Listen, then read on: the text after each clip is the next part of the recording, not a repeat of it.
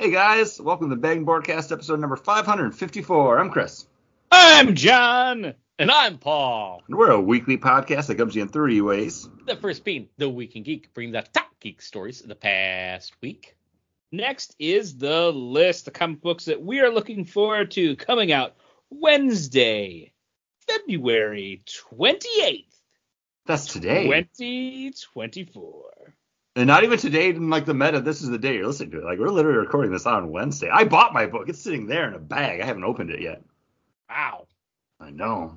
Then we follow that up with our weekly rotating main topic. And this week it's time for part 29 of our Great Marvel retrospective. Uh, this being Great Marvel Television retrospective. We're going to be taking a look at What If season one. Mm-hmm. So I should have asked this in, in the pre-show stuff. Paul, did you did you watch it? I did finish it, yes. Okay, cool. So hey, that's cause for celebration. Yeah, yes.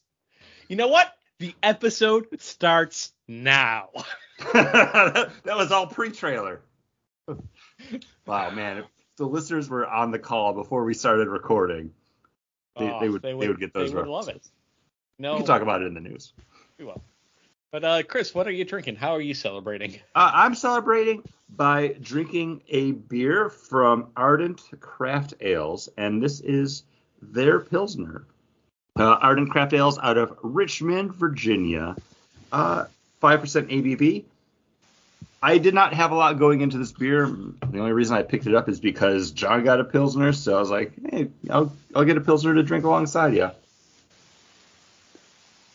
It's fine. It's Yeah. it's got a little bit of a sweetness to it. Like whatever malt they're using, this is somewhat reminiscent, more of like a like an Oktoberfest almost. Mm. Like it's much more closer in line with like a Marzen than feels like a Pilsner, but it has like there's a little bit of like that. It's like an acrid breadiness. So I don't know like that's coming from the yeast or what's on the on the tongue from it. I don't love it. I don't hate it. It's, it's fine. Like this is if I had to describe what a pilsner tasted like to somebody without having tasted one, I it's probably how I would have described it. So I guess this is delivering. So uh, John, you you made like a nodding motion when I said something. So uh, what was what did I Yeah. say that you're like, yeah, that's that's uh, the acrid breadiness, because Hmm. I think that's how I would describe mine too. Uh, and I'm drinking a German style Pilsner. This is Hello Pils um, from Beer Tree. And I had Beer Tree's beers last week, and I really enjoyed all of them. Um, this isn't bad, but this isn't good. Uh, this sorry, this just in. This is also a German pilsner, so maybe that's like one of the hallmarks of a German pilsner. Because I think the last pills I had was like an Italian pilsner actually. Yeah, I don't remember that like kind of like that clean like cleaning like solvent bite to it. Wait, are you guys saying that German comes off a little harsh? Mm, a bit. Yeah, a little bit. uh, um, yeah, I Guten definitely, Tag! I definitely. We're recording love- this at night, so it's actually good to knock. I enjoy my Czech pilsners, Bohemian pilsners. Um, but yeah, this I'm not I'm not loving. It almost has like a thinned down, watered down, high gravity wa- uh, lager taste with that Ooh. kind of me- like um, like a mealiness. I, I don't I get I get what you're saying. Yeah. I don't I don't I don't I don't love it, and I don't necessarily like this beer. I'll, I I'll finish have- this because we're we're gonna be sitting here talking for a couple hours, so I might as well. I have to say, one of the other pilsners I had recently was also a Czech pilsner, and that was from um, Angry Chair because there was that night that I did like four Angry Chair beers, and that one was really good. Like, maybe, maybe I just need to stick to that style. Yeah. Paul, Chris, what you what you drinking? I am drink. I am balling on a budget. I went to uh, my local grocery store and they have a craft your own section, and I found uh, some really good picks. And uh, I'm not sure how much I'm going to be drinking on the show tonight because uh, what I'm drinking right now is a 11.2% alcohol by volume beer, and this is from Founders. This is a KBS Blueberry. Uh, this was bottled on uh, July 10th of 2023, so they're definitely cleaning out some old stock here. Um, but you know what? Twelve ninety nine or six pack to throw it into my six pack variety when this beer is normally what nineteen ninety nine. Feel like I'm It's like winning. because this is one that comes 22. normally in a four It's pack. 22 for a four pack. Oh, Yeah. I'm definitely winning just by square footage alone. Um, so this is a, a variety of the KBS. It tastes very like when I first took a couple, my couple first sips of it, I'm like, oh, it's a KBS, and then and I wasn't getting much blueberry, but now that I'm like halfway through it, I, I'm getting a lot of that lingering blueberry like flavor, but it is a little bit more of a candied blueberry Mhm. but it is a Michigan blueberry. So maybe one of these days, I just need to go and get myself some fresh Michigan blueberries. Maybe they taste a little candy, like you know. I don't know. I don't know. I wasn't impressed by this beer when I had it. um, I remember because it was a couple months ago. I liked it more than the Lizard of Koz, Mm-hmm. which was also part of their Bourbon Barrel Age series, and that was like the chocolate blueberry raspberry, Yeah. I think. That one was overly like candy sweet. Mhm. Um, so I liked the blueberry one more than that, but I still think that's not one of my favorite like Yeah. variations on the Yeah. KBS. This would be in the bottom, like original KBS. the Canadian one. See, I like the CBS more until you age the KBS. I think we already we Yeah. have this conversation every time we start talking about the KBS varietals. Um, Yeah. Uh, I like the fudge one quite a bit. yeah, the Mackinac Fudge one was really The good. The Mackinac fudge That's one would be probably one of my favorite KBS variants. those. Uh, was there a coffee one at one point? Like a They did the Espresso? espresso. yeah, Okay, that might be near the top two, and then yeah, that might be mid tier, See, and then the- blueberry would be would be lower tier. I remember the espresso one. I remember liking it, but it was kind of one of those like, oh, do you want some coffee in your your coffee bourbon stout? Like it was kind of one of those Yeah. like win win more situations where it's like, well, I'm already I'm already drinking this because I like it. Yeah, well, this blueberry t- completely knocks out the coffee for me. Mhm. I get vanilla, the bourbonish, bourbony kind of flavor, and then just straight aftertaste the lingering blueberry. Now, so decent, but it's it's a lot. you know, it's just a lot. I I've been drinking Founders beers for years now, and I feel comfortable and confident with saying this. I think I like Backwoods Bastard Mhm. more than KBS. It's like a little bit sweeter. I feel like it has more flavor pop.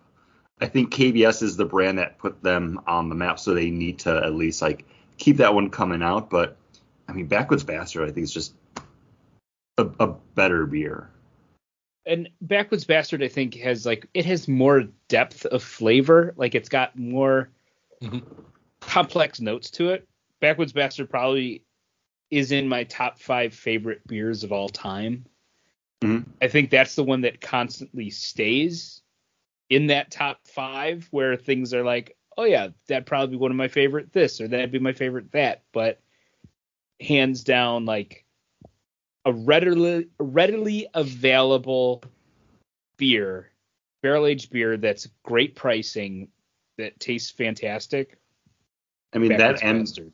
uh, that note too, like Dragon's Milk from New Holland. Like, Yeah. I think both of those are better beers than KBS because I think KBS is just going to sell on its on name alone.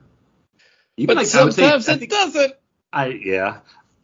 I think even just like the regular Dirty Bastard, Mhm. I, I like more than KBS. It's like the the Scotch Ale. It's been a long time since I've had just a a dirty bastard. Yeah. But they are putting Dirty Bastard out in the 19.2s, the big Oh. cans. Damn. Okay. I mean, one's all you need. Yeah. Um. Yeah. Nice. Hey, good chat, everybody. Are, are we all done then? Yeah, uh, Yep, make sure you like, like, subscribe, all that stuff. No, because we got to head out to the trailer tree because we talked about it in the Week in Geek on last episode. Uh, we got the teaser and the poster for Borderlands, and literally, like, like we said, the next day the Borderlands trailer came out. So we've been sitting on this for literally a week now. Uh, Paul just watched it though. Mhm. So Paul, as someone that's not into Borderlands and basically only heard like what John and I had to say. No, I played Borderlands too. oh, okay. because it was on the Steam sale, so I picked it up, played through it. Fun game. Uh, very wacky and over the top, kind of uh, irreverent, you know, kind of game, but not like overly irre- uh, irreverent. So I'm like, oh, I do not know what this movie's going to be like. And there's definitely a scene in the trailer where it's like Claptrap, uh, you know, just Poop- pooping out poop- shells, pooping bullet bullets. shells, Swooping bullets. pooping bullets. I'm like, oh, yep, that's the irreverent comedy that I was afraid of that that would be the mainstay of this movie. Also, I don't, I like Claptrap's voice, like the voice actor from Mhm. doing the original Claptrap. Like, so hearing Jet Black with the like weird voice modulation on it, I'm like, it's close but not close enough, and it's not Jet Black enough either. Yeah. So it kind of annoyed me. Not as much as watching like just very quick cuts and then trailer starts now. Why is this a thing with movie trailers now? Everybody knows we watch the Super Bowl, and what it says is, "Hey, view the full trailer online." I go online, I click on the trailer. The trailer started. I started it. I clicked on it. I'm the one that started it. Don't tell me it's starting now. It already started. It annoys me. It, it, it I, I miss the in the world voice because I'd much rather have. What that. if they it started off in a world where the trailer starts now and then it started? Would you feel better about that?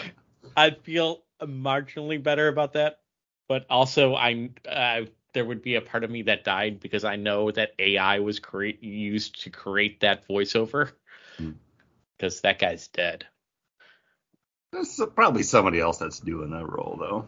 Yeah, but nobody else does the inner world. There's no inner world anymore. Uh, voice you- trailers. It's all trailer starts now. I don't like it. I don't. Well, like they don't need to. They don't need to pay a guy. They can just have the words come Yeah. up. So Uh, John, your thoughts? Um, it it looks like a Borderland trailer. Like the humor is very close to what that is in the game, and this is just the trailer bits. Um, I thought all the characters looked pretty spot on. Mhm. Um, but it, it's it's guard you know Guardians of the Borderland. Yeah. Uh, the whole time I'm like, oh yes, it's legally distinct enough Guardians of the Galaxy that they could do like the needle drops and bright colors and weird jokes and aliens and it'll it'll stand on its own. But also that's still kind of Borderlands' is brand, so it works.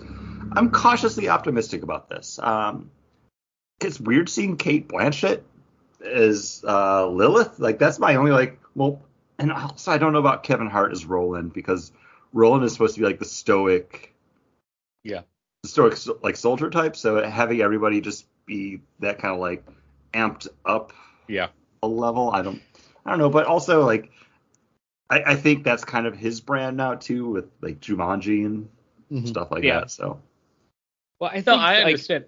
I like I saw people so say like online like, oh, I can't believe Kevin Hart's in this. No, I can't believe Cate Blanchett is in this. yeah, And you know, like I can understand Jamie Lee Curtis because she is a huge like gamer and her Honestly, family that's are what- gamers. that's what Yanni said when she watched it because like she's like, oh, like you know, she's a nerd, like. It's like because that's the things that we've talked about before on the show and just in my personal life. So it's like I get her, like that makes mm-hmm. sense. Yeah. Yeah. Oh, Maybe this is fun for Cate Blanchett. Maybe Yeah. she just wanted something like, oh, I just need to do something exciting. Oh, I just I just played Tar, which was in black and white, heavily depressing, Hmm. horrible person. Uh, let's play an action hero. maybe maybe she did enjoy the whole like Thor Ragnarok thing and wanted to like I, you know I what did let's like do her as another hell one a lot. Yeah. She Like, probably had fun she- with it. If she has fun, you know, and that's awesome. Like I I like actors that like their jo- I like everybody that likes their job. like, you know, I don't want to go watch a movie or watch it any kind of entertainment sport, especially sports, where I know the the person isn't enjoying themselves, isn't having fun. It's so much better when people are having fun. That's why I do the podcast every week with you guys because you know I have a lot of fun with it. Yeah. Me too. You guys, you guys Me are the uh, Thor Ragnarok to my Cate Blanchett. uh, I'm like down to the bottom of this can, and I don't know like I actually want to finish it, but you know, this, You this is what nothing nothing says you have to. Um, there was another trailer that came out this week. Um, I think I sent it to at least you, Chris, and this was uh, Boy Kills World, starring. oh, you uh, didn't send it to me, but I saw it when we went to go see the uh, Demon Slayer special event. Uh, Okay, Bill Uh, uh, Skarsgård. Bill Skarsgård, uh, whose inner monologue and voice is done by John H. Benjamin. Um, it looks like a lot of fun. It looks like a 90s, like it, it looks It looks like shoot 'em up. this- It's like a yeah, shoot 'em up, but it has that 90s uh, future um, kind of look to it. Like I when I watched it, I was like, this reminds me Paul, of Double Paul just Dragon. like Paul just threw his hands up in the air. I was like, what? No, it I reminds me of clicked like on a the shoot- trailer. You know what it starts Oh. with? in a world. No, trailer Oh. starts now. I was really hoping it was gonna be in a world. Are you watching the trailer for? I for? hate watching it now. Okay. Oh, you got to it watch looks- it, Paul. You got to watch it with the sound because John H. I Benjamin. have the sound on. I can hear Oh. you guys. Uh, this looked a lot of fun, and this is a movie that I didn't hear or see anything about before catching the trailer, and it's like produced by Sam Raimi. Uh, no, this this isn't going to be something that gets me into the theater, but this is definitely when it pops up on Netflix, Hulu, Peacock, whatever. I, I'll probably like check it out. It's like it's Uh, dumb fun action shooter. There's a, a couple guys that I work with, and they've been like, oh, like when the movie like Sisu came out, they're like, all right, guys, we're all gonna go, let's go. And I'm like, yeah, I'll go. What time? Uh, what time are you guys thinking? And they're like, there's a 9:30 showing, and I'm like, sorry, guys, I'll be in bed at 9:45. Um, but this is one that I'd be like, guys, are we gonna go? Let's go to an eight o'clock showing at the latest. Um, but yeah, I think it'd be it's something fun. I think a fun shoot 'em up action movie to watch with like friends. Paul's Paul's still watching I'm it. still watching it. It's fine. I get it. That's all right. It's one of I'm those up. things that I'd I'm thought of speed. after um after the fact. I didn't give a Paul a heads up to watch it before. Hey. Hey, you guys know. Step one, you watch a trailer. Step two, you think about the trailer. Step three, you let Paul know about the trailer. That's that's that's that's what was in the trailer. Yeah. It it looks like a goofy fun. Uh, I, that would be a fun like hot tub. There's like a level of movie that I enjoy, the like the hot tub time machine level of movie, where it's just stupid fun. You watch it knowing that you kind of want to be a little blitzed out of your mind and just enjoy it. That looks like that kind of movie. I want to go see it in the theater. Good luck, John. Good to see it at eight o'clock at night. I could only half hear you guys because I was listening to the trailer. I assume that's what you were saying. But uh yeah. Uh might be something if it hits Hulu or whatever I'm subscribed to at that point. I'll be on the lookout for it. Uh, I should have looked to see who's putting it out because that'll probably tell you where it's gonna be. If it's gonna be like Paramount Plus or something like that. But yeah. Uh, only other thing that I have for news, and it's a little bit of sad news that I saw literally just before we jumped on to start recording. Uh, comedian Richard Lewis passed away yesterday. wait, wait, wait. wait. What? Do you have bad news? Yes. Well, maybe if you tell me the bad news in a happy way, it won't make Ah. it feel so bad. Gotcha. Nice reference. So I didn't From, see uh, where you're going with it. From uh Men in Tights. Yeah. Yeah. Uh, yeah, Richard Lewis passed away at 76 uh, due to complications from a heart attack. And just a couple days ago, I started trying to catch up on Curb Your Enthusiasm because the final season's going on now. I was like, I've missed like so much. So I went back and I started watching, I forget what season it was. Uh, John, have you kept up on it? Uh, the the previous season I was halfway through it. I didn't get around to finishing it, and that uh, was just because I couldn't find time to watch it alone. because I'm I'm enjoying it. I watched like three episodes the other night. I was probably gonna watch a couple more like tonight after we finish. But there was a moment where my beer's starting to foam over. Sorry. Um, Richard Lewis is like featured heavily in like the first episode of the season, and I, I had a moment. I was like, I thought he passed away, and then I was like, well, obviously he did because he's on this show. And then, uh, what I probably remembered was he. What I like is your, diagnosed with- microphone is picking up all the foam. it's like I haven't like completely like cracked it, and it's just foaming up out of the the top. Yeah, yeah. Get down really there, Chris. annoying. It's really annoying me, um, but I don't want to like fizz over. Um, but apparently, he also had been diagnosed with Parkinson's a couple years ago, which is probably what I remember seeing the news stories about. But that's Yeah. sad, like as Paul said. Um, Well, also they had that to- whole season where he he needed a kidney transplant Hmm. and wanted Larry to give it the give him his kidney, and Larry did everything he could to not do that. Yeah, why do you need two kidneys for? Unless you know your first kidney's bad. Yeah. Uh, Chris, so you haven't gotten to the season with Lin uh, Lin Miranda? Uh, no, that was an older one I think I saw. Okay, because he was a more it was a more back? recent it was a more recent one. He's in through it like the whole like the whole show with the paintball. Did you see? I might have actually seen that season. Okay. Because the one I'm watching now, is, um, he's separated from Cheryl and she's with Ted Danson. Yeah, that's like a like mid that's mid se- like mid seasons, right? Mm-mm. It was from like 2020. Yeah, Took a couple got breaks, right? Like he They- had there's they got- gaps they- between. yeah, they broke up a while ago though in those seasons. Cuz she's been with Ted Danson in the show for quite a while. Anywho, uh yeah, Richard Lewis, Richard Lewis someone who I mean very popular in like the late 80s, early 90s. I know that um we just talked about Jamie Lee Curtis, but Jamie Lee Curtis um came out to talk about her friend Richard Lewis because they were in a Hmm. they did a sitcom together that was fairly short lived. yeah, season. I'm on, sorry, I'm on season 10, Okay. January 2020. Okay. Wow. I knew I knew it wasn't that long. There's a lot of curbing your enthusiasm. Yeah. Yeah. Um yeah, but no, I'm I'm sad. Like Richard Lewis was always somebody who I always liked in my younger years, and kind of never really thought of again until he started appearing in Curb Your Enthusiasm, and then you're like, oh yeah, Richard Lewis, Mhm. and he was such a great friend slash foil for Larry David in that show because they are friends, so they know how to get under each other's skin with stuff and really bicker. And when they are bickering together, you can tell that it's they're friends and they know how they know they know how to do that to each other. So yeah, Yeah, very sad. Um, makes me want to watch Robin Hood Men in Tights again, though. Mhm. Yeah. Because that's my only real memory of the guy. Not the Boku commercials. No. Boku. I don't know.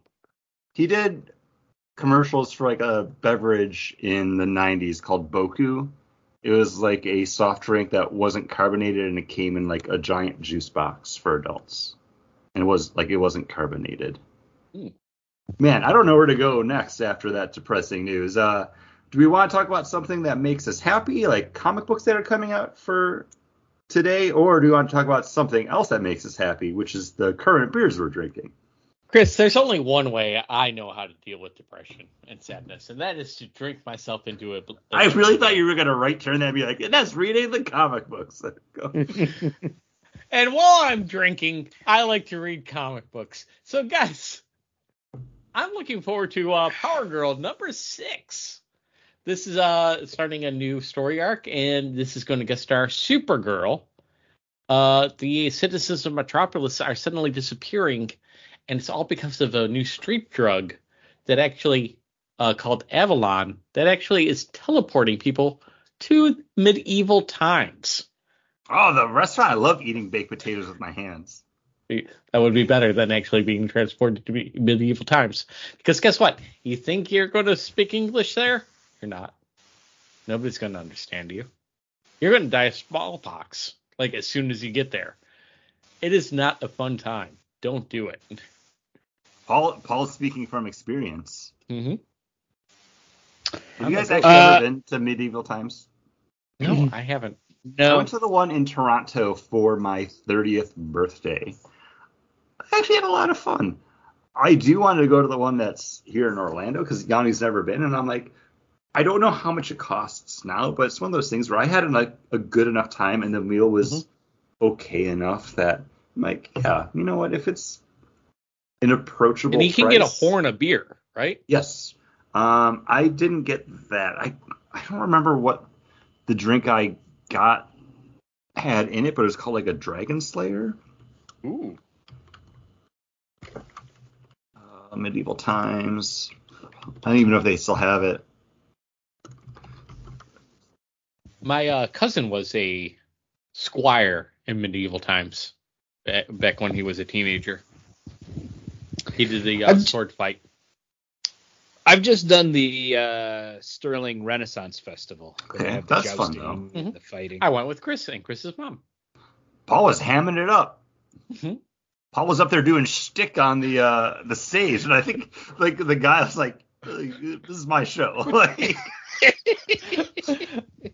Uh, you know, if he sets it up, he doesn't expect me to knock it down. You know, you're doing a bit. And you know how I love a bit. So there's like there's Paul on this show, Paul in real life, and then Paul in character as somebody fun that he does.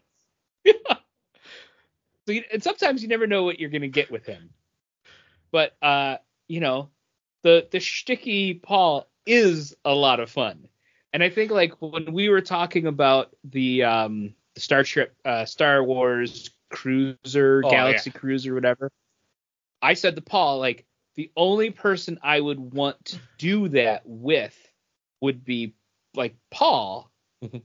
because Paul would get everything out of it. He, he would interact with all those people. He would be the one driving that home, so much so that they'd be again, those people would be like, somebody help me, the guy's coming again. Like he's too he's too much. That that's Paul, what's you're you're John the waiter from yeah, I am John the waiter. Uh, I, I that's what kind of makes me sad about uh the um Galaxy's Edge right now. So because I go to the shopkeeper, I'm like, hey, is uh, is Volt Volt's off today? He's not here, and because that's the name of the person that runs that stand in the books, and there isn't that kind of interaction that happens. They're like, oh, who? It's like Paul's trying to role play with some kid that's on like the college program, and they're like, Yeah. "Oh, this is my first day. I haven't seen my family in a month, and I don't know what to do." And then I don't know the timeline. Also, yeah, I, So I've been I working. talked to a character about a character who might be dead or alive, depending on what ti day of time of day it is. Yeah. But also that kid has rung out seventy five thousand people, and then Paul showed up. It's just like And Paul walks in like, "I'm the last guy you want to see walk into the cantina. Let me tell you that." Guy's like, "I'm already supposed to be on my break." Uh, yeah. Uh, so the Dragon Slayer does still exist. Uh, it is Malibu rum mango mix, and then they they put like it was like grenadine or something in there Mhm. to kind of give it like the look of like oh there's like blood drops in here. It was good. I remember liking it. They have hurricanes. Anytime I hear uh, Malibu rum, I go, ooh, Really? Yeah. Don't like it. No. well, It he's he's Mister he's Mister Cocktail now, so he Yeah, Mr. only drinks Estate Reserve. blah, blah, blah. I have three different rums in my cabinet right now, ready to go. Smith and uh, Smith and Cross. Um, So I have okay. a Dem- Demerara uh, rum. I'm forgetting which kind. Um, so you don't do Malibu. What, but what would you do for like a like a tropical rum? Like if you want something like coconutty, like would you do like an because Angels Angels Envy has like the the finished like Caribbean. I won't do anything that's a flavored rum. If I want coconut, I'll just add coconut milk or uh, coconut. Yeah. Um, what's the a cream? Hmm. Something like that. Like I'll I'll just put that in my drink. And Power Girl number six. Gotcha. But but here's the thing. This is the new cocktail Paul. Yeah. Paul before that would be oh, we are walking through the liquor store uh, as we do every Saturday because they do samples and we go through and get samples and we found this rum for 3.99. It's not the best rum. Uh but uh, it's got a picture of a lady fighting a squid on it. Good. Hey, it was free after rebate. uh, John, you're walking through the comics book store and it's I- three ninety nine. What are you picking up? I feel like his Uh, book's probably more. I do feel like I think I get more enjoyment out of a bottle of rum that's three ninety nine than a comic book right now. Uh, well, this is 80 What if it was pages. Malibu? Uh, it's 80 pages. And Okay. it's, and it's 6.99. Ooh. Uh, but you it pick is- up two bottles of that rum. but it's two it's two books in one. Mm. Uh, and this is the Savage Sword of Conan. Uh, this is uh, a new epic of Conan the Barbarian, written by um, John Arcudi and Max von Fafner on art, with uh, a backup of the Return of Solomon Kane, written by guy? yeah, Okay. uh, written and drawn by Patch Zircher. Um, and then there's a bunch of pinup art. Um, Mm-hmm. Mm-hmm. Ooh. Is there, a la- Conan. there a lady fighting a squid? maybe. Because Paul already saw that one. It's not a bottle of rum. but uh, but does I this do. mean that Marvel's lost the Conan? They had it for a short Um, time. What? What? Three years? Yeah. But This is at yeah. This is at Titan Books. Mm-hmm. Um, I don't Or know, is, I or maybe thinking, because is it's there like a different Conan? Like, is one of them maybe based off of like the books, but then someone's doing something based off of like another aspect, like the comics or like the movies, where they can do something at Marvel and something at like another publisher? I don't know. This is just my supposition. I don't know. I don't know. They also 'Cause might have been like, we're left- not making enough money from the Conan books. We'll just Yeah. let it slide and Yeah. sell it off or do whatever. Um, or also, it might have gone into public domain where you can, Yeah. ca- unless it's you're calling it something versus you know not the barbarian or this or that. Mhm. Um, but uh, uh, on Arcudi, I do enjoy his writing, so I like to see maybe where this goes, and I like to dip my toe into sword sandals and and fantasy with that. You know, one of the um, one of the things I do like. Chris gave me this. Like Oh, I, Cerebus. lo- I love reading Cerebus, and it's just Hmm. Conan, but it's uh Aardvark, and Yeah, Dave Sim. like this is one of like my summer like my summer um summer reads or going on vacation because I could just pick it up. I could just pick it up anywhere in that book and enjoy the story Yeah, I, that's there. I think when I bought that book from Don's, it was like twelve dollars too. Like it was like super cheap, and I was like, yeah, this is something like I want to check out. It looks like a telephone uh, book. it's got a thirty on it. So it, Oh, okay. was it on sale? I don't know. It like, is I like remember it being it's like, oh, it's not bad. phone book. Um, but no, Uh, I and- like I like the art. I like the stories in it. I like sword and sorcery stuff like that. Uh, I did look it up. Dark Horse had the Conan uh, license rights from 2003 to 2018 when Marvel got them back. Marvel had them until 2022 when Titan Comics then took over the license again. There we go. Not that we get anything out of that, but that was just you know to answer that question that we. Yeah, I, I was just wondering. Appreciate it. You're welcome. Chris, Hi. what book are you looking forward to? I, I'm 'Cause, actually you know, we got to throw it to you. You gotta throw it to me. I was ready to go, but you know I couldn't say anything. Uh, I haven't read number two yet, but I absolutely loved Duke number one coming out from Image Comics as part of the Energon universe. Little mini imprint. Are you pulling a Paul right now? I'm pulling a Paul because I know I love that first one. I'm loving everything else going on in Energon, so I'm picking Duke number three, uh, being written by Joshua Williamson, art by Tom Reilly, and I know I'm gonna like this one because I liked everything else, and also this one has Baroness on the cover, so you know that's that's saying something. Uh, again, we've talked about GI Joe previously. I wasn't a big GI Joe fan growing up, but whenever I would see that Baroness action figure at my friend's house, I felt a little bit funny. Baroness, more like Baron, yes. Baron. Rawr. I can't I can't do the growl, so Uh, John here does we it. are. That's my way. Ugh, Oh, no, don't have- can't. I gotta get it. I gotta get it. I, my mouth is a little dry. I gotta go. Baron. Oh, you know what? Oh, I This didn't mu- I. I don't have enough. Water- I don't have any water. Never mind, everybody. Sorry, Yeah, we're I'm letting sorry, everybody down. dry. So I don't know what John's like drinking. He says water, but the what that looks like is it's just like a jug full of ranch dressing, and I'm confused because Hey, that's you- that's just gonna make you phlegmier. you can't you can't see it. Yeah. It's hidden. It's hidden valley. Baron. I can't do it. I don't. I don't have enough. I don't have That's enough so- First John. saliva. We set it up three times for you.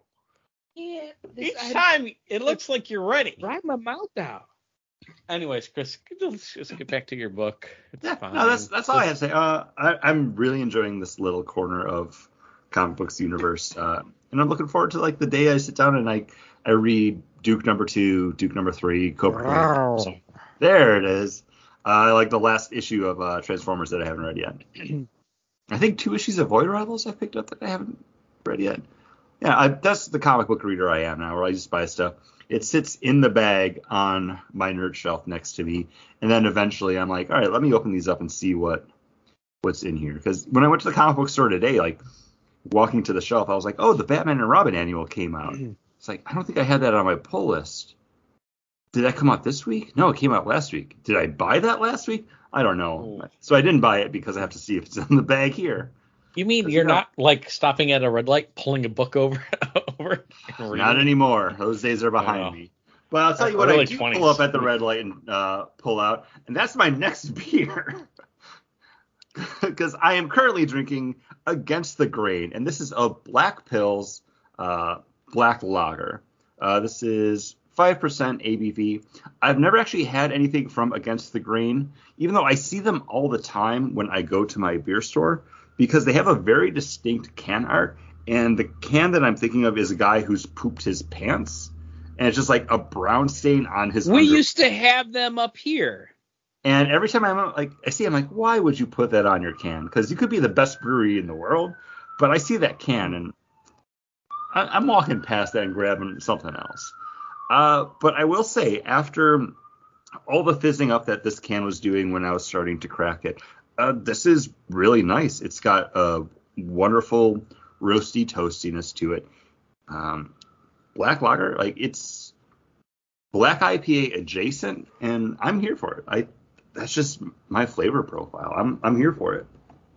Uh, yeah, I'm also drinking a black lager, and this is from local Buffalo brewery 42 North. Um, and this beer is celebrating the total, total solar eclipse that we are going to be having in April. Um, and this is called Nocturnus. And this is a nice drinking black lager. Um, usually black lagers, sometimes there's a, like a sweetness, but this is all dry roastiness that is super easy drinking. I'm almost done with this beer. And as much as I think we like the black IPAs, black lager doesn't have that like over hoppiness to it, so you can keep going back to it. Like I don't feel the need to like sit there and linger on it. Like it's it's taking me to Toasty Town, and I'm I'm down. Yeah, it is super easy drinking, great roasty. This one has great roastiness to it. Um, I do enjoy a black lager um, almost as much as I like a black IPA. it took me a while to find a black lager at my beer store. Like everything else, super easy. Like pils, imperial stout, IPA. I'm like nailing it. Like, and then I'm like, man, I cannot find a black lager. And it's like we had been there for a little bit, and like I was going through like scanning, reading everything on the shelf, and it's just like I might just have to go to the podcast site and be like, John, sorry, I couldn't find a black lager, so I can match you with these other styles. But End of the end of the aisle came through. Paul. Hey, I did. I was full intent, full intent of going into the beer store to buy exactly what uh, John said. Hey, a black lager, a pils, and then an IPA or a stout, imperial stout, right? Uh, but then I got to the craft your own pack, and guys, there there were just gems there. I had to do it. I had to just buy them. And this is uh from Dogfish Head, Wake Up Worldwide Stout. This is five fifteen point three percent alcohol by Oof. volume. Lord save me. I gotta work tomorrow. Paul's, Uh, Paul's becoming Chris tonight. Where it's just like, yeah, Yep. this beer is twelve percent. Uh, I'm drinking a whole thing. Uh, this has uh, coffee, uh, cold pressed coffee, uh, maple syrup, oat milk solids, cinnamon, and dextrose. This is supposed to be like a uh, morning beer, but boy, is it packing a punch right now. It's it is smooth. It is delicious. It gives it a little bit, bit of sweetness from the maple syrup, but I wouldn't say it's maple syrup y, but big coffee notes up front. Uh, I feel like I have robbed the store right now with these two beers. I I was uh, looking over my shoulder when I checked out. When I checked out, I'm like I'm going to go to the youngest person that's checking people out because they won't know what I'm doing because I'm getting away with something here by getting these beers. And also, you like when they call you sir. Not really. But it is weird when they're like, I go to give them my ID and they're like, oh no, you're fine. And they just type in a random number. I'm like, oh, that's how we're playing it. Cool, cool, cool, cool, cool, cool, cool, cool, cool. John, have you talked about your beer? Yes, oh, Sorry, I went to use the restroom. it's okay. That's okay. You know what else is okay? I was still talking about it when you sat down though, and put your headphones. No, no. Chris was talking about the his him looking through the beer store when I sat down. When I got my headphones on. So That is true. But you know what else is true? The fact that we do a dramatic reading every week. I don't I don't know. I was gonna try to make a joke and make John uh, do the Boku commercial. But instead, no, it's a comic book panel like always. And now, dramatic reading from Green Lanterns, number 32, page 7, panel 3. Now, Grun. That was a dramatic reading from Green Lanterns, number 32. He's hitting the guy with a a guitar, Paul. Oh Panel okay. three. okay. I had to load up the panel so I could see it. Because you made a face. I'm like, what? He's still looking at it. Yep. I don't know what he's doing. But guys, it's gonna head us into our main topic. Uh, like I said up at the front, it's time for part 29 of the Great Marvel retrospective. Uh, we're dipping back into the TV side of things now because we're talking about what if season number one. What if coming out in 2021 over on Disney Plus. Uh, man, this show is something completely different from anything else that we've experienced at this point and i really enjoyed this season. I liked season two more. We'll get to that in like a year. Uh, but every single one of these what i think 10 episodes in the first season here? Trying to open it up on imdb as we're talking about it. Uh, nine episodes in the first season. It's an anthology series, so each episode you're seeing the Watcher Uatu introduce you into another corner of the multiverse, which all ultimately culminates in a crossover with the Guardians of the Multiverse uh, coming together to protect time and space. And I watched all these episodes when they released. John, what was your watch schedule like with this? Is this something that you were like into? Because I I vaguely remember you like being like, eh, I I'll, I'll watched- watch it. I watched the Captain Carter episode, which is the first episode, and I was like, oh, that's pretty good. And then I started watching the um, Star Lord, um, Black Panther one, Mhm. and I was like, ah, I'm out. Yeah. And if it wasn't for the fact that we were doing this and I hadn't previously watched these, I wouldn't have kept watching them. Mhm. Like I, I, I really don't like the art style, and the only Okay. two episodes I really like is the Doctor Strange episode and the um Marvel Zombies one. Hmm. Hmm. But I also like, and I understand when when when you hit the the last two episodes, I understand why they all kind of end on like like a bit of a cliffhanger Mhm. because Uatu is coming and taking a character out from from the end of that episode to then make his team. Mhm. But so they they kind of like a little bit of a jarring ending for them where you don't really get a conclusion.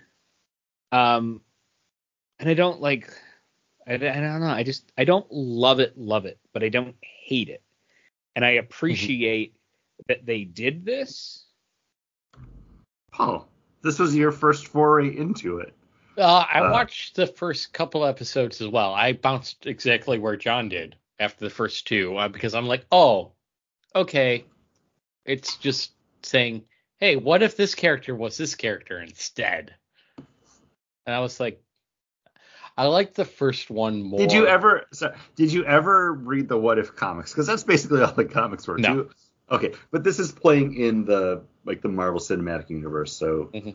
to the point where they have a lot of the actors come back to voice their characters, and in some cases, it's kind of surprising. It's like, oh, you got, you know, Sometimes I wondered if it was the actor actually coming back to voice it, or they just took alternative takes of what was already recorded. Because there's a lot of scenes that just overlap in in, uh, in it, especially like the if Iron Man was if Tony Stark was saved by Kill uh, Killmonger, like how much additional audio was really recorded there. Uh, well, that wasn't actually Robert Downey Jr. That was Oh. a sound alike. So, Okay. yeah, that was all of that's brand new. But in most Um, cases, they did have people come back. But a lot of Yeah, times, like with you were- Black Widow, it was like Great Alio. Um, t- Tony Stark, it's not him at all. But If you were still in the Marvel universe, Mhm. you were still doing the voices, except for um, Spider-Man, Tom Holland, because it was Chris Hemsworth, it was Benedict Cumberbatch, um, it was the one pl- who plays Peggy uh, Carter, um, Sebastian Stan, like people who still have contracts with them. Uh, one of- Yeah. it was it was the last thing that Chadwick Boseman did before he passed. yeah, John I don't- Favreau. I don't which they just got was him that on many retainer. lines though. It wasn't like they were delivering diatribes. They were coming in to record like Yeah, eight, that's, twelve that's the- sentences. the beauty of this is like it's all animated and like a lot of the storytelling and like the heavy lifting is done by the watcher. Like he's Mhm. narrating everything that's going on. So I think you get, you know, Sebastian Stan in there for an afternoon. It's like, boom, like done, you got him. You know, it's like, and then some of the characters that they have do more stuff, like Ultron. It, it was a sound like they didn't actually bring uh James Spader. in. Like, Yeah, it was the guy that did um, Ross uh, Marquand, who was the guy that they brought in to do Red Skull in Mm. Infinity. mm, Mhm. Uh, he does Ultron. so, sounded really good though. Like. Yeah, especially I mean, because you can you can squint in your ears and be like, okay, it's it's close Yeah. enough. Also, it's a multiversal version of this character. Like that's fine. Um, And- Jeremy Renner, Mark Ruffalo, Frank Grillo, Tom Hiddleston, like a lot of people did come back. and some of these, Kurt Actors- Russell, yeah, Kurt Russell just he loves working with Disney. He's always going to. Like some of the stuff, it could have also He's been a- a case where it's like, hey, you have them on site to do something, and just like, hey, we need you for an hour. Well, Peter, get away from that. Like, okay, he's done for the episode. Yeah. Also, at home recording has become so good. Yeah. And also the post production of it, where you could call it in, literally phone it in, and it would work. Oh, even like, Because this was being done like be, during COVID. Mhm. Like this is one of the things that got released during COVID because people could work on it remotely because it's animation, and people could literally phone in their lines. And So- that's part of what led to one of the episodes being pushed back from the season uh, into the second season. That's why you have Gamora Hmm. appear in the the finale as like a member of the Guardians, but her episode actually isn't until season two, just because of hiccups in the production process. That when they That's- get to that episode in season two, it's like, oh, like you already know this character. She's one of the Guardians of the multiverse. But where did she come? Like they Mhm. kind of like retroactively like fit it in. Um, and that might uh, also explain why there's nine episodes and not ten. Yeah. Like, uh, I don't want like again because this is just kind of like a little bit loosey goosey because again this is all multiverse stuff. None of it actually matters in the great retrospective perspective. So it's like five minutes per episode because uh, we don't have to dwell on anything too much because some of these are just fun. Some of them I don't even have a lot to say. Uh, Yeah. But the one, the first episode was what if Captain Carter was the first Avenger, and I I kind of liked this one. I think maybe the most out of all of them until maybe uh, number six, because this is I think the truest to what we already know about Mhm. the world and those characters. Because like yeah, Peggy's great. Like seeing Peggy in that like superhero, I feel like is something that everybody would have liked to have seen. Like yeah, we got the Agent Carter series, which was pretty decent, but seeing Peggy like jumping around and throwing a shield at Nazis kicking ass, like it was a lot of fun. Yeah. I just don't understand how suddenly it's a tentacle monster villain at the very end. Like, okay. Like what what really changed on the Nazi side of things, on the Hydra side of things? But it's fine. well, it's that kind of like that Cthulhu monster, mm-hmm. the occult kind of stuff that they were into. So it's a little less Red Skull and more Cthulhu. And and who who knows where that portal opened up to? Could have been an alien. Mm-hmm. Could be the thing that Doctor Strange tries to do. Th- And that's what a lot of people were were supposing and kind of like fan canoning for it. But it doesn't need to be. Yeah. that. Like I'm just cool with it. I liked that she still had the relationship with Steve, hmm and that he was also kind of her Bucky and her Iron Man. Yeah. Mhm. Uh, number two is the What If T'Challa became Star Lord, which was, as John said, actually the final thing that Chadwick Boseman worked on before he passed away. And this one I actually really did enjoy because so much of it is just, oh, he's T'Challa. He's just a Mhm. good, understanding dude. He solves all the problems. Uh, him talking to Thanos, just being like, hey, get over it. Thanos being like, you got me again, Star Lord. like it's reminded me kind of of um, the Flash, Flash and Substance, where it's just like, yeah, who wouldn't want to listen to this guy? Uh, a little bit more of an uplifting episode, I feel, and I don't know, I, I, I dug it, and it just shows that you know he got stuff done. Yeah. Uh, I, I believe this kind of sets up the rest of the episode kind of arc where it's like, oh, the one downer, one upper, one downer, one upper, one downer, one upper. I Kind of mean, goes in that sure. kind of vein. Sure. Okay, I can see that. Mhm. Well, Well, and I, actually, I, I- I- they get they get kind of dense, so maybe not. yeah, I think you have like downer, downer, downer, downer. What if What's the, Or uh, what's the next one? was the only child? Uh, the next one is what if the world lost the mightiest heroes? Whereas Hank Pym Yeah. loses Hope, who's a Shield agent. So Okay. Hank Pym is killing. He's like all killing everybody. And then this starts the theme of like, oh, we'll just call Captain Marvel in to solve every problem. well, she's there. She's there with the beeper, and the beeper comes up so often. For the rest Comes of up, these, tw- comes up twice. Two more times after this, though, right? Uh, the Thor one. The Thor one. Thor one, This- and then was it another time? I, I was I like, oh it, yeah. yeah. Ultron. Yeah, the Ultron. Well, she shows up in Ultron, right? Mm-hmm.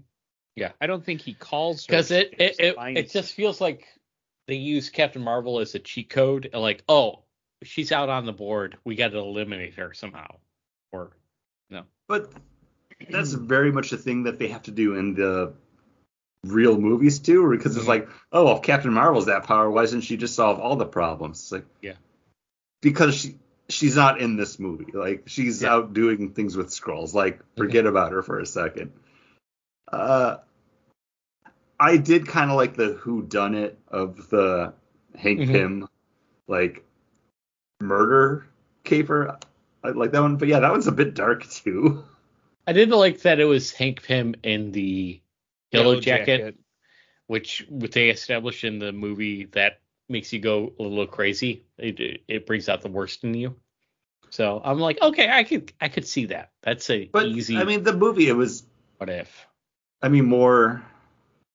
Uh, They didn't Darren have- Cross, and like he didn't have the Pym particles. Like it was Yeah. his own concoction. But I can see also where where Paul's kind of coming from is he's not wearing the Ant Man superhero. He's wearing the villain Yeah, costume. Okay. yellow wasp. Yeah, Yeah. or yellow. Yeah, yellow jacket. Uh, fourth episode. What if Doctor Strange lost his heart instead of his hands? Which again, like John said, uh, Benedict Cumberbatch coming back, and I think this one was a little bit more powerful of an episode. A lot of people assumed that when we got that Doctor Strange Multiverse of Madness Mhm. trailer, that it actually was the Strange Supreme from this. Uh, turns out, no, just a different multiversal Doctor Strange. But I think this is still a solid episode, like just with kind of like the futility of fighting against fate. Like Mhm. it's gonna happen, it's gonna happen. Like either meet it, succumb to it, or just get knocked out of the way. Yeah, but- uh, and I'll, The the Well- fate that we see in Multiverse of Madness, that's a that's a fate that lost uh, Christine, right? The No, one that's, that's- really out there and crazy, and the world's all falling apart around him. I don't know. I don't think it's actually supposed to be that one because that one, like, he caused an incursion. Well, it can't be because by the time we see him Right. in What If, He's like locked he's away. the only he's the only one left. Uh, The I, yeah, in, I think it's I think it's a different version, but it's meant to resemble Invoke. this version because he even has he's got the the third eye and and all of that. Mhm. And, uh, but he was what in the in the madness it, he had the book and that's what drove him. he was like Mhm. absorbing all the other entities to gain more power, gain more power to try to Mhm. Bring back Christine. Yeah. Um, but this is probably my favorite episode of the What If series Hmm. of the first season. Interesting. So, what pushes this to favorite? Um, I think it's it holds a lot true to the movie character and the the movie, and he instead of trying to help himself, he's trying to find help, trying to find a way to save the person that he actually loves, and how far he would go. Because even after he's absorbed all those things, when he realizes that he's been doing it for centuries and that the guy who's was Mhm. watching him is old, he still tries to be a, a good person and a hero and turn back time for that person. Like he still tries to help. Mhm. And I liked like that aspect of it.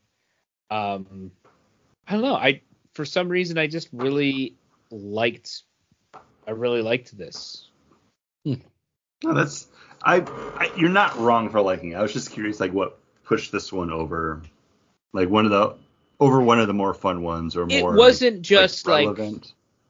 what if this character was this character? Yeah. And like Mhm. the, the Thor one, like it was actually a what if, yeah, and he got to carry it out.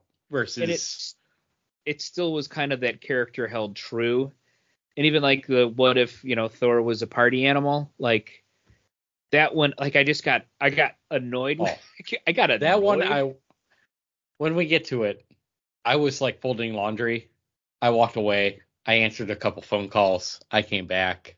I'm like, yep, they're exactly where I thought they would be.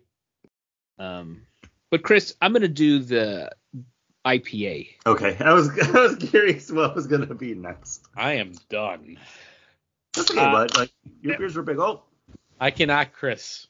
I tried That's to okay. Chris here, and I cannot Chris that's okay. Someday, someday. someday, Paul. Um, John's getting up to prepare his next beer, so he talked about his favorite episode. So without getting too far ahead, what was your favorite? I don't know if I. Or if you, I mean, obviously, if you, yeah, if you don't have one, like if they were all just kind of like, oh yeah, this was yeah, the they were all kind of. This was experience. But. I also, I was watching them like on the treadmill while I was doing something else, getting dinner ready, like because I was watching it for the show. So it wasn't like watching it for pure, just like I was never like after the watching the first episode, I never got excited about watching What If. Mhm. So it wasn't like one of the things that I, I, wanted to sit down and watch. It was always going to be something that I was watching while doing something else. Gotcha.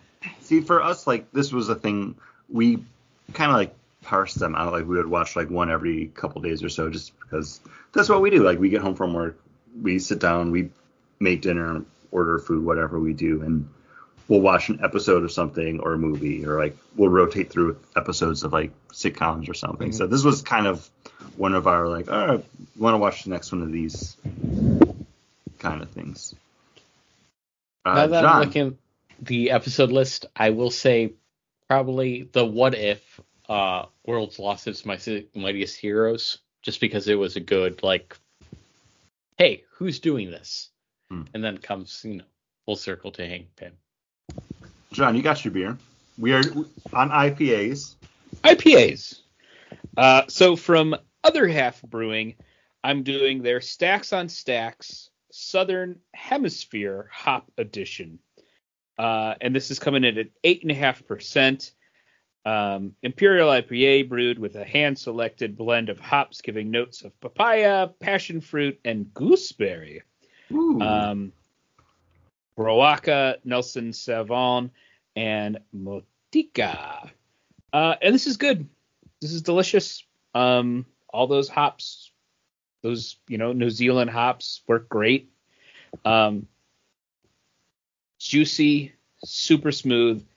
You couldn't believe that it's eight and a half percent. I cannot tell you what my uh, beer is ABV wise because it does not say on the can. It might be under this price sticker, but uh, from Hidden Springs Ale Works, I am drinking their Azacca Shenanigans. And this is an IPA with Azacca hops. Um, it smells juicier than it tastes. Like it has a nice, like hazy IPA smell to it, but it is a very harsh hop bitter to it. Not like that resiny West Coast style, but like it's just not as juicy as I would like it to be.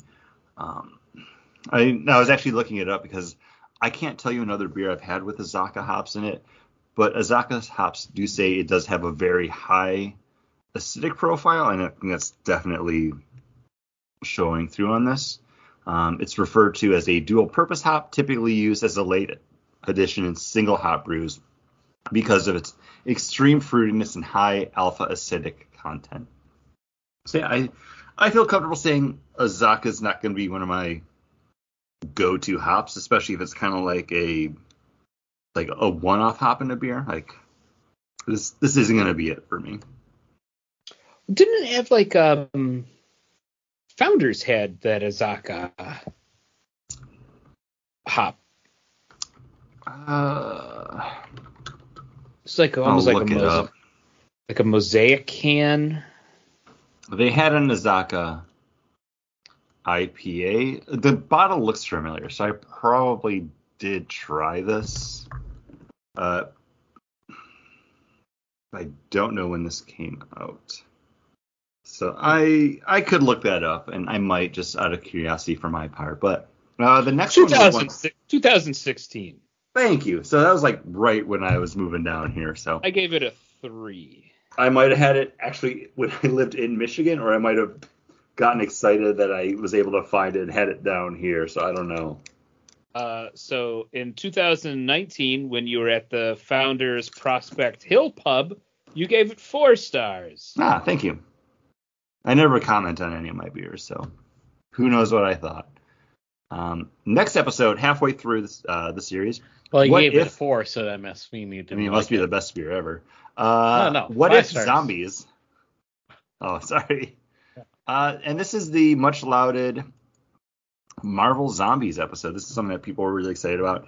Something that was actually supposed to have its own spin-off show. I don't know what's ever happened to that because I haven't heard anything else about it. But I really enjoyed this one because it's pretty funky. A lot of weird stuff happens in it, and I really enjoyed it. Like from uh, Ant Man's head like flying around with Doctor Strange's cape, like zombie Scarlet Witch just being like a force to be reckoned with.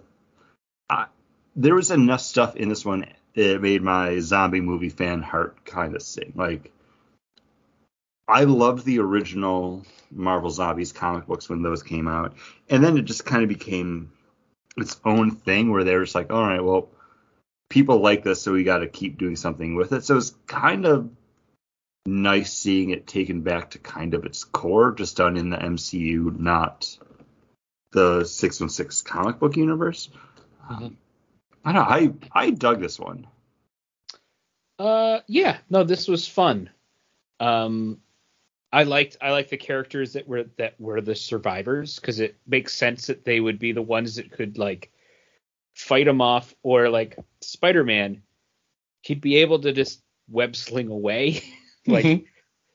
run up a building, like get away from them that way. Then, and it also plays into his movie character where he's like, "Don't you guys watch the zombie movies? There's rules." Um, and like the wasp would be perfect to be able to get away from them by turning small, like or turning giant. Like Mhm. those would be the things that would happen. Um, so yeah, I I liked this one too. Um, and I was like, I had watched those ones when this was released, those first two, ran out of momentum for it, and then I was like, okay, third one with Ant Man killing all the heroes, my favorite one, which is Doctor Strange, then this one, and I was like, okay, these are ramping up. I like these. Um, and then you get to that Thor one, and it like hits the brakes for me on it. Mhm. Um, but yeah, this Marvel Zombies one was great, and like the same way that like in the comic books where they were cut off Black Panther's leg and were feeding the zombies to and and all of that, like yeah, it's just done with Vision instead of because that was that was Hank Pym, that was Ant Man that did that, right? Oh Probably. no, because Hank Pym was was he? No, I, feel think I'm like thinking about Spider Man. I, I can't remember. It was like it was a long time ago, but- now. It was Mhm. somebody who was it was some character I forget what character that was feeding the feeding Black Panther to his family or his wife or something. Mhm. But um but yeah, like it it it touched on those things that I vaguely remember from Marvel Zombies. I do like how the zombies who had powers still have powers and are using them. Like Mhm. Doctor Strange still having uh, magic, Iron Man still using like his his um gauntlet blasters. and- Or pulsars. But it was Wong, right? Like we see Wong Yeah, using the. I yeah. I I like that they kind of went more zombie route with this than the comic book did because the comic book they were all still very much aware of who they were as people and just dealing with that as a zombie. Um, but in this, it's like no, they're just zombie superheroes. Uh, next episode is actually one that I really enjoyed too, and that was episode number six. What if Killmonger rescued Tony Stark? And I feel like this one was done into uh, response with Marvel learning that people really did like Killmonger as a villain and just Michael B. Jordan's portrayal of that character. And they're like, okay, well, we we have to do something more with him because this is before we actually got Black Panther Wakanda Forever, where they actually Mhm. bring him back in the spirit realm. And having Michael B. Jordan come back and voice his character is kind of one of those like, okay, like cool, without knowing that he was gonna kind of become like the one of the big bads for the series because this was sold as like, oh, they're all just kind of like one-off stories, and it wasn't until you got to that last one that you're like, oh no, like Mhm. it does kind of all come back. Um, I liked seeing just that purposeful, driven Eric Killmonger alongside that. Well, I don't know what to do, but I should probably try to be well-meaning Tony Stark character, Mhm. and just Killmonger leading him down the exact path that he wants Tony to go. Uh, I think just speaks to him as a villain. Like I, I really dug this one. Yeah, no, this was a good one too. I Oh. watched this while on the treadmill, and um, yeah, I enjoyed it. I enjoyed that Tony Stark does catch up with him. It's like, oh no, yeah, no, you killed everybody. I'm onto you, pal. And here's the machine. We figured it out, and it's going to take you down Uh, because I- it's his arrogance versus um Killmonger's Eric's um you know readiness plan. Hubris. Yeah. Yeah. I also like that Michael B. Jordan's a huge anime nerd, and they Mhm. worked in a line about him making like a mecha. Oh, he's Dude, nice. totally wearing like Goku suit. yeah, Like, but but it's like the blue like undershirt like I'm wearing, and then the like yeah, like straps and the chest plate, and I'm like, the Say the Saiyan armor. yeah, it's he's wearing completely. He's wearing the DBZ armor, and I'm like, Like there, like there's the line where Tony's like, "Oh, you, you made it on a mech." He's like, "Yeah, you, you ever watched anime?" Like I, I I dug that because that's definitely something that they just threw in there because dude likes Japanese cartoons and he's not wrong for that. Okay. I was thinking it was the animator, so I'm glad you're telling me it was Michael B. Jordan that's the anime fan. Because I'm like, oh, okay, I get it. You're an animator. No, You he's, uh, This is what you grew up on. You're going to draw it because he's completely wearing Goku armor. um, talked about in um, interviews and stuff where his favorite animes are like One Piece, Dragon Ball Z, Naruto, Bleach, and Hunter Hunter. And like he's when he was directing one of the Creed movies, he set up like one of the final fights to be basically like a shot for shot redo of like an anime. But that'll head us into episode number seven, which is what if Thor were an only child, which I think is the episode that's probably most densely packed with nods and like Easter Mhm. eggs for the MCU, but ultimately is kind of the weakest episode then because the whole thing is like, whoa, Thor's a party bud. That's not a good thing though, because all the other planets he's gone to, he's destroyed because he's partied too much. Oh no. We gotta stop the party.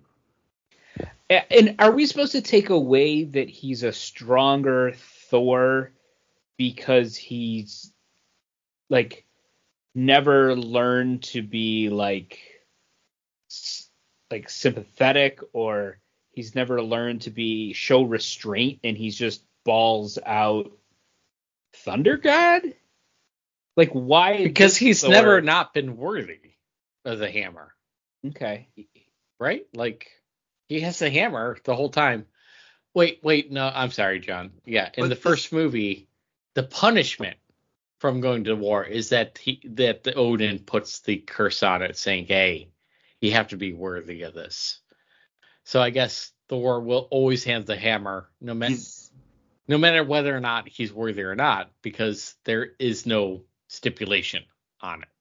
Yeah. Because at this point too, he's he's an only child, so Yeah. he's kind of like spoiled. So maybe it was having Loki around that made like Odin and Freya be like, oh, maybe we gotta rein this kid in a little bit more because at this point, like he's just allowed to go wherever and do whatever he wants until ultimately Well- he's not because they finally call his mom. As the uh, second child, Johnny, you might relate to this. Uh, sometimes we get the older child in trouble because they go along with our flights of fancy, and they end up resenting us a little bit, but also the hand that slapped them a little bit more. I was always the one that got in trouble. Yeah, but I would get in trouble while bringing my older brother in on it. So we would both get in trouble. I was more of a Loki in my relationship with Ryan. See, I was probably more of a Thor. Mm, mm. Mm. I would be like, "Oh yeah, we totally can do this. This is fine. This we should totally do it. It'll be great. Let's do it. It'll be fun." And then we're both grounded. And then my brother would be really upset by the grounding, and I'd be like, eh, "We're kids. What's the difference between being grounded and being a kid? Nothing." Uh, nowadays they would take your cell phone away. no social media for the month. Yeah, I've had to take. We have like uh I've had. I've taken away Grayson's. He's got like a. It looks like a Game Boy, and it's got like a bunch of games on it. Uh, he he's lost that.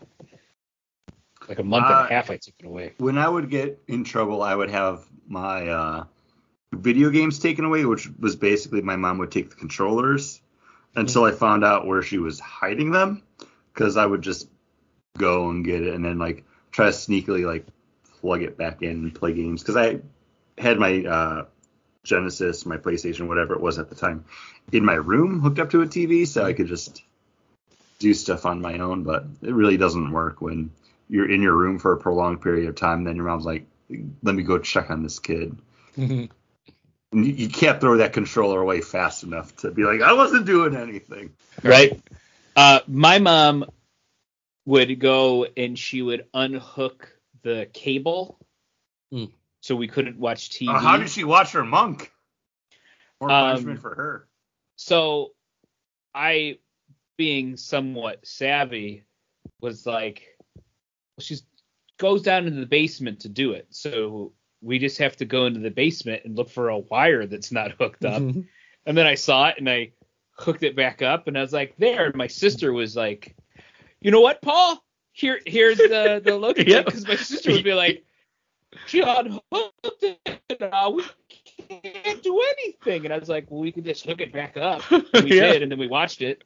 And then when it was like time for her to come home, we went and I uh, unhooked it. Yeah. But my mom, she's not so dumb. She came home and felt the TV and was like, "Oh, you rehooked it. You were watching TV." And me, being a sneaky snake, was like, "Uh, no, the VCR still works. We watched. Uh, we were watching movies on the VCR. Hmm. VCR Smart. kids is uh, we had cassette tapes with movies on them. Wait, wait, wait. Could have been There's the a. Blu-ray player. What's a of our cassette tape? So it was Uh, like streaming services, except instead of buying like a subscription, you would buy a movie individually. Yeah, from iTunes, right? Mhm. Uh, episode number eight. What if Ultron won? And this, I think, is like one of the more interesting episodes because this is where the whole show kind of takes a little bit of a twist. Well, Uh, at the I- very end of Thor was an only child, th- this Ultron shows up. Hmm. So this is what lets you like these two roll into each other pretty quick. I like post-apocalyptic Black Widow on her motorcycle with Hawkeye, like trying His to robot arm. yeah, trying to over not overthrow, but uh, pose like some resistance to Ultron. Uh, I'm kind of upset that I thought this was kind of be their backdoor to be like, okay, we could bring Black Widow back into the Marvel universe now because oh, it's an alternate reality one. Here we go, Mhm. like throw her into a movie, and oh, this is how we hand wave it away. Um, we haven't seen that happen yet. There honestly hasn't been much of anything from Mhm. this popping up in the MCU, and I don't think we'll have anything from this in MCU. Maybe until we start talking about season two, because the Kahori episode is actually really good. Um, that's a story for another time, though. But I I like this one, and there was some sense of gravity to it when Ultron's kind of becomes aware of the Watcher there, and I was like, okay, like this is this is a cool Mhm. twist. I did not expect the series to go this way because again, I thought it was just going to be oh weird, fun little romps. What if dot Mhm. dot dot, and then when it comes into this, I'm like, all right, that's that's pretty cool. I'm I was more interested at this episode than I was just based off of like the premise for all the other ones. Well, we get to see that even Doctor Strange like has that like moment with the Watcher in uh, episode four. With you know after Doctor Strange absorbs everything, he kind of like becomes aware of another presence, and he actually talks to the Watcher. He's like, "Hey, Mhm. do something." Yeah. Um, yeah. I I think if I had known that these were going to be the reason we were seeing these versions of these characters is he was going to grab them all to be the guardians of the multiverse. I don't know if I would have liked it knowing ahead of time. Mhm. But I was like, oh, he's just grabbing these characters. And then he grabbed Gamora, and I was like, I was a little confused by that. I was like, did I miss? Did I miss something? I thought the same thing at that time. Yeah. Mhm. Um, but yeah, it was it was good. I really like the Hawkeye and Black Widow stuff in this. With his USB arrows and like Yeah. Arnim Zola. Bringing in Zola was really cool, and it was it was it was really good. And then um, I like the Watcher in that scene too, like being like, "You're so close, grab the file, just click on it." oh, if I could only just tell them to do it. Um, Because so many times I'm like it's talking to people, like trying to get them to like, you know, d- explaining how to do something. It's like just click on, no, right, l- right click, right click. The click that's on the right hand side. The other, Use the that other click. button. The other button. Uh, but then also like it when it ended, I was like, oh, all right. It's like the Marvel Zombie ones. It just kind of ended. All right, let it be. And then it was the bringing all these characters, and it ha- had that moment of like, oh, okay, we're gonna get a part like to be continued, basically in the next episode, and I was a little better, a little more better for it. So to kind of loop back to your overall thoughts, do you think you would have enjoyed or appreciated the show a little bit more if it had been like a clear through line leading up to it and wasn't like sprung in like the finale of the the season? Like if he had been picking people out of the timeline to to fight something, like if he was kind of like cluing you in, like ah yes, I need I'll need Captain Carter for what's coming ahead, instead of it just being like oh shit, like now I know who to get to take care of this because I've been watching them. yeah, if th- there could have been something, and there could have been something that was teased within those that you could have been like, oh, that's what he meant, or that's what he was doing, and there might have been, but I, I don't know if I would have liked it more or less. Hmm. But again, like some of these characters, like the Doctor Strange, I totally understand why you would bring that version in. But all the other ones, Yeah. all right, it's it's kill, you know, it's Killmonger, it's this, it's that. Like, I don't Yeah, understand went- why that Thor, that Mhm. Thor is the one that you would bring. What if it's like a, a a different. dirty dozen situation where these are the ones that if they do die, it's going to impact the timelines the least. Yeah. Would that make you feel better about it? Like, oh, Party Thor dies. Yeah. Who cares? Because it's not like they don't talk about like a sacred timeline in it. But what if it's like, oh, well, if he he dies, like it's fine because we, Mhm. we don't lose out overall. Yeah, I would have rather that. I was thinking that, oh, okay, these are all the characters that their timelines, the timeline ends because the thing that didn't happen didn't happen. Like the Marvel Cinematic Universe is the timeline that actually goes forward in the best possible route. Where, so if you took these characters out of that timeline, like, okay, yeah, their their universe basically ends anyways. So.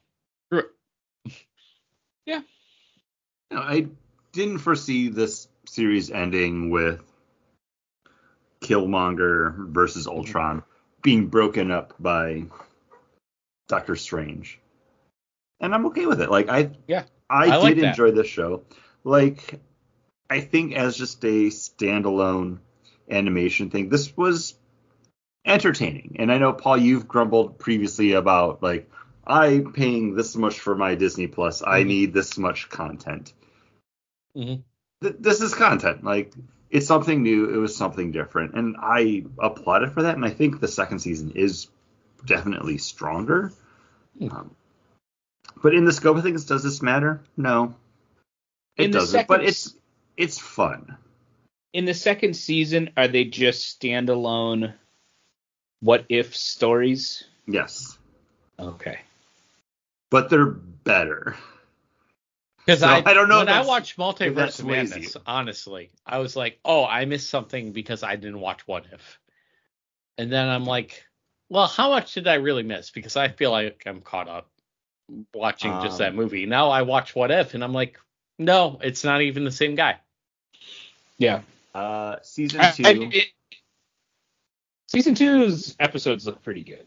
Uh, the first episode is what if Nebula joined the Nova Corps? So it's like a crime noir detective Mm. drama. Number two is what if Peter Quill attacked Earth's mightiest hero heroes? It's uh Ego getting Quill as a child, and then it's the Avengers of the 1980s coming Mm. together to fight him. So it's like T'Challa's dad. It's Hank Pym. It's the Winter Soldier. Like it's it's a kind of cool type time uh, That sounds good. period piece. Uh, what if Happy Hogan saved Christmas? It's Die Hard. Hmm. Except uh, Hans Gruber is Justin Hammer. Nice. Uh, what Like if an- Iron Man crashed into the Grand Master? Uh, that one is Tony doesn't get to come back from flying the missile into the, the Oh, wormhole, and he Mhm. lands on Sakaar. That's the one where Gamora comes through. Uh, what if Captain Carter fought the Hydra Stomper? Number six, which was what my favorite, is what if Kahori reshaped the world? Which this is the first one focused on a new character, um, Native American who gets empowered by the Tesseract. And it's actually like a really cool episode, and I'm hoping they do bring her into the MCU. Uh, next one, also awesome. It's what if Hela found the Ten Rings? It's her and Wen Wu uh, just laying waste to the universe. Uh, then it's what if the Avengers assembled in 1602? And then the final one is what if Strange Supreme intervened? Uh, they bring him back as the the big bad for the the finale episode. Hmm. But it all the episodes on their own are I think are much better versions of what what if what can they do and i think they learned from that first season and are like okay like we know what works we know what people like like let's come back in because at the that point they also had more characters and more stories to play with and i think it Mhm. ultimately works out better Um, I don't love the art style. Everything seems very flat. It seems like they took So how colors you- and just drew over them. how do you feel about cell shaded cell shaded stuff to begin with like borderlands like that kind of like thick lines like a sly cooper I don't mind those. because I think they kind of had to do it this style just to get across who the characters were because it is so even then even though it's like a spin-off of the mm-hmm. MCU, they had to try to get those likenesses as close as they could to those characters, but still not dwell in the uncanny valley enough. So that kind of flat but hyper like textured contoured look to be like no you're not looking at iron man. You're not looking at tony stark. You're looking at robert downey jr voiced by someone else that like i think it works for what it is because Yeah. it's not what if tony stark it's what if robert downey jr's tony stark did this I feel like it worked well for a lot of the characters, but then some of the characters it didn't work at all. Like Black Widow, Scarlett Johansson. I didn't think she looked like ScarJo at all. okay Um, I also thought that um, in the party ones, uh, what's her name? Kat Dennings didn't really look like Kat Dennings. okay So i mean happy hogan looked like jon favreau so there's Yeah. there's I that. thought it was a mishmash, Okay. honestly. No, I, I think both of your points are very valid. Um, I don't love it. I I like it. Again, as content that's coming out on something that I'm paying for, it was something that was worth worth my while to watch. Like after a day of work, I like some more than others, and I think ultimately season two does stand stronger. But the real question, where Where does does this fall on your list? I don't know if you guys. Uh, I put you- it on my list already. Oh, you put it on your list already? Okay, so Paul, uh, since you already threw it on there, it's at the very bottom Yeah. for you after Incredible Hulk. Yeah. This is your like no, this is the the worst part of It's the MCU. it's the worst part of the MCU, but it's still part of the MCU. It's like, do I need to watch this? No. Is this something that I will get more out of any of the other movies? No. And that's why it ends up on the bottom. Because if you look at the other ones, it's like the movies that don't really count, quote unquote, count anymore. hmm And that's why What If ends up there. Like Incredible Hulk, Thor the Dark World. Thor, they keep trying with Thor: The Dark World. Yeah, they keep on trying. They keep on trying to make it a thing. It's not a thing. Uh, Iron Man three, like those movies, don't really matter all that much. So that's why What If is at the very bottom. Like, it's Uh, fine. It's it's a thing. Like, I'm not gonna rewatch it again. John, you you put yours in before I did. Oh, you're still you're still adjusting it. I- So talk us I- through it. I moved it up one more. So it's at the bottom of my list, but it's going to be Thor Dark World, Incredible Hulk, Iron Man 2, What If. So it's fourth from the bottom. It's not the bottom. And this is just out of, I would rather watch like the Doctor Strange episode, the Killmonger episode. I'd rather watch those again than Thor: The Dark World, Iron Man 2, or uh, Incredible Okay. Hulk. But if you're on a plane and you got a three hour flight, what are you turning on? Out of those four things, Yeah. I I- think I- I, would. Pro- I would probably do the What If. Yeah, Oh, really? Okay. I, I think so because it, it breaks it up enough that like you're not sitting there it's like oh, I'm still watching this. Like you're getting like a a few different episodes. I, I I, did could, I could, if I'm flying on a plane, it's rare that I'd be by myself. So I could have that. you're on the run. Like you're by yourself. I mean, Yeah. Help. I could help a child that's next to Oh, me. yeah, I could child. help a wife. I'm John. I I, have a it- kid. I got responsibilities while on a plane. Um, or I could just be on my phone and just have it. I would have that on, and I'd be like, "Oh, this is a cool scene," and watch it and enjoy those episodes because I do like the Peggy Carter, Mhm. Captain America.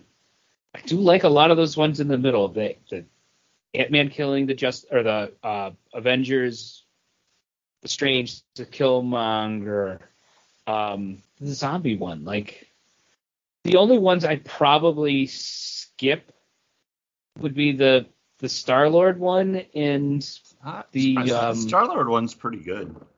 I don't know, but that's just the, the, the Star Lord one takes too long to get going. okay. Um, and then yeah, like the Thor the Thor one I would skip. But um, and to be honest, like I turned the Thor one off before Ultron showed up in it. I I was kind of just done with it. I had to go I had to go to the doctors because I was watching these today. So I left for the doctors, and when I came back to to start it up again, I was like, I don't need to finish watching the Thor one. Um, but yeah, I mean, I don't think I don't think it was awful. I liked most of the episodes, and I mm-hmm. most of the stories. Um, so I don't think it's the worst. Obviously, it's four up from the bottom. Yeah, I I put it second up from the bottom. I put it ahead of Incredible Hulk. I put it behind Thor: The Dark World because they keep trying to make mm-hmm. Thor: The Dark World the thing, and at some point they might succeed in that. I think they did do a good job with having Thor and Rocket go back to uh, Asgard in uh, Time Heist. Was it Endgame? Yeah. Yep. In Endgame, I but that movie's still not not great. Incredible Hulk is it's a hard watch. And when we started doing this, at that point had already seen that movie like maybe a half dozen times. Mm-hmm. Um that movie has some stuff going for it, but there's a lot going against it. Is that even on Disney Plus yet? I think they did put it on there, but I could be misremembering things. I think if I had to pick one to watch, what If would probably beat it. But again, it doesn't add anything new to the canon. It just kind of plays with some of the things that are there, but in a way that it doesn't impact anything. Um, so whenever we it, get to season two, that will place higher on the list than What If season one, but it, it's fine. Like again, like as a thing to just watch as content that if you're paying for it, it's there. Cool. I I don't think I'll ever go back and rewatch any of these though, unless ten years from now we do a a great Marvel movie retrospective retrospective where we uh, have to take a look at everything again. That might be the only time that I go back to it. The Incredible no, Hulk is need... on Disney Plus. Yes. Yeah, this is. I think at some point we need to do the DC movies I I would we've talked about it briefly before. I would be okay with that one. I just don't know what the parameters would be for that one. Like, is it just like the Snyderverse stuff? Is it all DC movies? Because like, apparently all DC movies do count because it's a multiverse, so things yep. Come back. So I could understand that, but then I, does that mean I need to go? But then do I need to go back and start with like Superman one through four and then Batman through Batman? Like what what where do we draw the line with that? I think that's a that's something that we leave up to the people that want to sponsor us. Oh. I don't know. I don't know, but I'm, I'm glad you uh, both sat down to watch this. I'm glad we got to talk about it. I'm glad I got, uh, you know, talk to my best friends while I was drinking some beers, and some of them are better than the others. Uh, oh, I gotta watch Magnify- Mania after this, huh? Um, what is that? The next one? Yep. Yep. No, Paul, you're on phase five there. Next one would be Shang Chi and the Legend oh, of the Ten Okay, Rings. I've seen that. So. Oh, I'm. Spoilers, can, guys. I, this will I'm happy be. To, I'm happy to sit down and watch that one again because for, for, the first time in a long time, this will be a retrospective for me. Hey, uh, I, I was gonna jump into this quick. Uh, Magnify Brewing. They are the company that did the blue milk beer that I had last week. This is their S'mores Mind Over Matter double chocolate milk stout, uh, 8% ABV. This is a really good uh, double chocolate milk stout. I'm I'm sad I didn't drink this one, and I blame John for picking IPA instead of stout. I had stout she got to drink it. Time. I know I still am. But guys, next episode, you know what time it is. Our look back. It's time for a look back. I have I book. John. Uh, I'm gonna make you guys do uh, the six fingers and uh, the left Six hand. I'm fingers gonna of make, uh, Six fingers of destiny up toothless. Whatever. yes. Uh, I'm gonna read the the second one. The the of the two books, the second one, and if that one is uh, as good as the other one, I'm gonna I'll make you read them both. Okay. I didn't write down anything, so Six Fingers Destiny Up the Toothless sounds like an episode title to me. Uh, what's a cassette tape? All right. Good night, everybody.